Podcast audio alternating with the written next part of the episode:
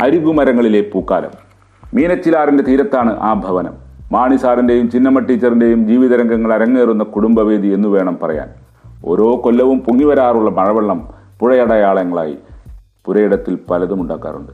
ലക്ഷ്മണരേഖയായി കൂറ്റൻ മതിൽക്കെട്ട് കെട്ടിയിരുന്നെങ്കിലും പ്രളയം ആടിത്തിമിർത്ത് അപായപ്പെടുത്തിയ ദിനരാത്രങ്ങൾ ഓർക്കുമ്പോൾ പേടി തോന്നിക്കുന്നു.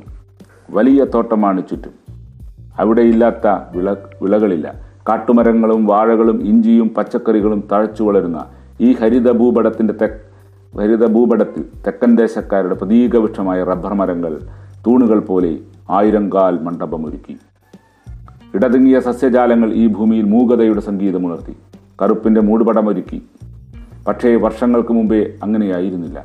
അന്നൊക്കെ ബഹളങ്ങളുടെ ഘോഷങ്ങൾ പുഴയിൽ തിരയനക്കങ്ങൾ ഉണ്ടാക്കിയിരുന്നു. അടുക്കളയിലെ പാത്രങ്ങളുടെ തട്ടലും മുട്ടലും ചൂട്ടഴി വഴി തെറിച്ചു നിന്നിരുന്നു. മണ്ണിൽ കൈക്കോട്ടുകൾ വീഴുമ്പോഴുള്ള തരിപ്പാർന്ന ചിലമ്പലുകൾ പുഴമീനുകളെ കിടിലപ്പെടുത്തി. ആ കാലത്തെ ഓർമ്മചിത്രങ്ങൾ അന്നത്തെ മനസ്സുകളിൽ ഭദ്രമായി ശേഷിച്ചു. കൂട്ടായ യത്നങ്ങളാൽ ആ കുടുംബം സാമ്പത്തിക ഭദ്രതയിലേക്ക് നീങ്ങി. കൃഷിയും ജോലിയും അടിത്തറയിട്ട് അവരങ്ങനെ പച്ചപ്പ് നേടി. മക്കൾ പഠിച്ചു കയറി. മൂത്തവൾ ഇന്ന് കാനഡയിൽ നേഴ്സാണ്. ഭർത്താവും അവിടെ തന്നെ. രണ്ടാമത്തവൾ അമേരിക്കയിൽ സോഫ്റ്റ്വെയർ എഞ്ചിനീയറും. കല്യാണമുറ മാമോദിസ എന്നിവയിലൂടെ പള്ളിക്കണക്കുകളിൽ ആ കുടുംബം വളർന്നു. ചുറ്റുമുള്ള ബാങ്കുകളിൽ നിക്ഷേപങ്ങൾ സ്ഥിരത നേടി. ഡോളറുകളിലൂടെ യൂറോകളിലൂടെ കാര്യങ്ങൾ ആഗോള നിലവാരത്തിലായി. മക്കൾക്ക് വിദേശ പൗരത്വം നേടാൻ കുറച്ചേ മുന്നേറേണ്ടതുള്ളൂ. അതിനു മുമ്പ് അപ്പനും അമ്മയും പലതവണ അവിടെ പോയി കണ്ടു ഉല്ലസിച്ചു ഇടയ്ക്കിടെ വരുന്ന ഫോൺ കോളുകൾ കുട്ടികളോടുള്ള വീഡിയോ കോളുകൾ നെറ്റ് ബാങ്കിംഗ് ശരാശരി അന്നാട്ടിലെ കുടുംബത്തിന്റെ അവസ്ഥ മാണി സാറിന്റെ മാണി സാറും നേടിയെടുത്തു.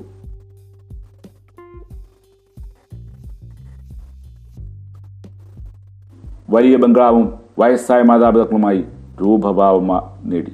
വാർദ്ധക്യം വീടിനും വീട്ടുകാർക്കും ഒരുപോലെ ലഭിച്ചു. പുരയിടത്തിലെ ഒറ്റയടിപ്പാതകളിൽ പുല്ലുകൾ നിറഞ്ഞു നട്ടുച്ചയ്ക്കും ചീവീടുകൾ ഒച്ചയിളക്കി തറവാടിനാകെ മൗനം പുതപ്പിട്ടു. ഒരേപോലുള്ള ദിനക്രമങ്ങൾ ആ വീട്ടിൽ അരങ്ങേറി. എന്നും നേരത്തെ ഉണരും ആ ദമ്പതികൾ. ഒന്നിച്ചുള്ള പ്രഭാത സവാരി പിന്നെ കാപ്പിയിടാൻ ചിന്നമ്മ ടീച്ചർ അടുക്കളയിൽ കയറും. ആ നേരം മുറ്റത്ത് കിടന്ന പത്രമെടുത്ത് ചാരുകസരയിലേക്ക് ഗൃഹനാഥന് നീങ്ങും. അത് കഴിഞ്ഞാൽ ഒന്നിച്ചൊരു പ്രാതൽ. കുളിച്ചു വന്നാൽ ബൈബിൾ വായിക്കും. ഒരാൾ വായിക്കുമ്പോൾ മറ്റേയാൾ കേൾക്കും. അതാണ് പതിവ്. പിന്നെ ഉച്ചഭക്ഷണം ഉറക്കം. വെയിലാറിയാൽ മാണിസാർ പുറത്തെ കവലയിലെത്തും. പലചരക്കും പച്ചക്കറിയും മീനുമൊക്കെ വാങ്ങാൻ. ഈ പോക്കിലാണ് ആ നേരത്ത് ഒരു കാപ്പിക്കുടി. നായരുടെ ചായക്കടയിലിരുന്ന് നാട്ടുകാര്യങ്ങൾ കേൾക്കും. നല്ലത് കൊള്ളും അല്ലാത്തത് തള്ളും. തിരിച്ച് വീട്ടിലെത്തിയാൽ അതെല്ലാം ഭാര്യയോട് പറയും. എന്നിട്ടും ശേഷിച്ചു ബാക്കി സമയം. എന്നാൽ മണ്ണിളക്കി പുല്ലെടുക്കാനും പൂച്ചെടികൾ വെച്ചുപിടിപ്പിക്കാനും മടിയേറി.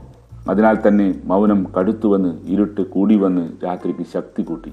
അന്ന് വായിച്ച ബൈബിൾ കാര്യം ഇതായിരുന്നു. ലുക്കായുടെ സുവിശേഷം. തന്നെ പോലെ തന്റെ അയൽക്കാരനെയും സ്നേഹിക്കുക. കരുണയുടെ വർത്തമാനം കർത്താവിലൂടെ മഹിമകളിലൂടെ നുണയാൻ സന്ദർഭമുണ്ടായി. പക്ഷേ തങ്ങൾക്കെവിടെ അയൽക്കാർ? വലിയ വലിയ വീടുകൾ. ദൂരം കൂടി വരുന്ന അയൽഭവനങ്ങൾ. എന്തിനാണ് ഇങ്ങനെ ഇവിടങ്ങൾ ഇത്ര വലിയ വീടുകൾ? അതിലേറെ കോട്ട പോലുള്ള മതിൽക്കെട്ടുകൾ യൗവനകാലത്തെ തന്നെ അവശേഷിപ്പിച്ച ആ- തന്നെ ആവേശിപ്പിച്ച സോഷ്യലിസ്റ്റ് ചിന്തകൾ ഇന്ന് ഉരച്ചു വന്നു. കത്തിച്ചു വെച്ച മെഴുകുതിരി നാളങ്ങൾക്ക് പിന്നിൽ ശക്തമായ ശാന്തമായ മുഖഭാവം പ്രകടിപ്പിച്ച യേശുവിന്റെ ചിത്രം ബന്ധിച്ചാണ് പു- നടത്തത്തിന് അന്ന് ഇറങ്ങിയത്. സ്ഥിരമായി കാപ്പിക്കുടിയിൽ പപ്പടവടയും ഒപ്പം ചേർത്തു. അപ്പോഴവിടെ വേറെ പലരുമുണ്ടായിരുന്നു. ഇടവേളയിൽ ലോഹ്യം പറച്ചിൽ നായർ ഒരു അഭ്യർത്ഥന മാണിസാറിനോട് നടത്തി. ദാണ്ടിരിക്കുന്നവരെ കണ്ടോ? ബംഗാളികളാ. നല്ല പണിക്കാരാ. എന്റെ അനുഭവത്തിൽ നല്ലവരാ. മാണിസാറിന്റെ കയ്യാലപ്പുരയിൽ ആ ചായ്പ് ഇവർക്ക് വാടകയ്ക്ക് കൊടുക്കാമോ? അവിടെ വെറുതെ കെടുക്കുകയല്ലേ? അവരവിടം തൂത്ത്. പാർത്തോളും. നിങ്ങൾക്ക് തുണയാകും. പിന്നെ വീട് പണികളിൽ സഹായിക്കും. അടുക്കുകളിലും പടിയിലും അന്ന് ചുറ്റിക്കയറുമ്പോൾ മാണിസാറിന് ഈ ബംഗാളികൾ കൂട്ട് ഉണ്ടായിരുന്നു. ചിന്നമ്മയെ നോക്കിക്കേ ഇനി മുതൽ ഇവരിവിടെ ഉണ്ടാകും. അന്തിച്ചു നിന്ന ചിന്നമ്മ പറഞ്ഞു വയ്യാവേലി ആകുമോ മറാലകൾ മെലാപ്പുകളിൽ നിന്നും ചവറുകൾ മുറ്റത്തു നിന്നും അടിച്ചു നീക്കി ആ വങ്കനാടിന്റെ പ്രതിനിധികൾ താമസം തുടങ്ങി. വികാസ് സുപ്രിയ പിന്നെ ചെറിയ കുട്ടി സുബുജിത്ത്. അവരുടെ ദിനക്രമങ്ങൾ ഇങ്ങനെയായിരുന്നു. നേരത്തെ ഉണർന്ന് അടുപ്പിൽ ചോറ് വേവിക്കും. കുളിച്ചൊരുങ്ങി രാ രാവിലെ ഏഴ് മണിക്ക് തന്നെ പണിക്ക് പോകും. മകനെയും കൂട്ടും. ഒന്നിലും ആർഭാടമില്ല. ഞായറാഴ്ച നഗരം കാണാൻ ഇറങ്ങും വേണ്ടതെല്ലാം വാങ്ങിച്ചു വരും. അന്ന് അവർ തിരിച്ചു വരുമ്പോൾ ഒരു L E D T V കയ്യിലുണ്ടായിരുന്നു. അതിൽ ബംഗാളി സിനിമാപ്പാട്ടുകൾ പാട്ടുകൾ മിന്നിമറഞ്ഞു ഉണർന്നാൽ മുതൽ അത് നിർത്താതെ തുടർന്നു. ആദ്യമൊക്കെ അലോസരം തോന്നിച്ചെങ്കിലും വാണിസാറിനും ഭാര്യയ്ക്കും അവരുടെ ജീവിത രീതികൾ ഇഷ്ടമായി തുടങ്ങി. സബ്ജി എന്ന ഉരുളക്കിഴങ്ങ് കറിയും മസാല ചേർക്കാതുള്ള ഇറച്ചിക്കറിയും അവരുണ്ടാക്കുന്നത് കണ്ടിരുന്നു. കടുകണ്ണ ദേഹത്ത് പുരട്ടിയാണ് പുറത്തിറങ്ങുക. അതിന്റെ ഗന്ധം ബംഗാളിന്റെ സുഗന്ധമായി മണിസാറിന് അനുഭവപ്പെട്ടു. ഈ ജീവിത കാഴ്ചകളിലെ വൈവിധ്യവും സൗന്ദര്യവും മാണി സാറിനെ ചിന്നമ്മ ടീച്ചറിന് ജീവിത ജീവിതത്തിൽ ചില പാഠഭേദങ്ങൾ വരുത്തുകയായിരുന്നു. അതിന്റെ സ്വാധീനമെന്നോണം അടുക്കളയിൽ കറിയും പലഹാരങ്ങളും മാറി മാറി വന്നു. അകത്തളങ്ങളിൽ മുട്ടിയിരുമലുകളും പൊട്ടിച്ചിരികളും ആവർത്തിച്ചു. ടി വിയിലെ പാട്ട് കേൾക്കാനും അവർ തുടങ്ങി. അതൊക്കെ കൊണ്ടോ എന്തോ മക്കളുടെ വിളി കേൾക്കാൻ അത്ര ഉത്സാഹം തോന്നിയില്ല. ഇതിന്റെ അനുരണങ്ങൾ അനുരണനങ്ങൾ അവരുടെ അതൃപ്തിയിൽ കണ്ടു തുടങ്ങി. സുപ്രിയ മുറ്റമെല്ലാം അടിച്ചിടും. അതിൽ ബ്രഷടയാളം പോലെ ചൂലുകളുടെ പാടുകൾ തെളിഞ്ഞു നിന്നു.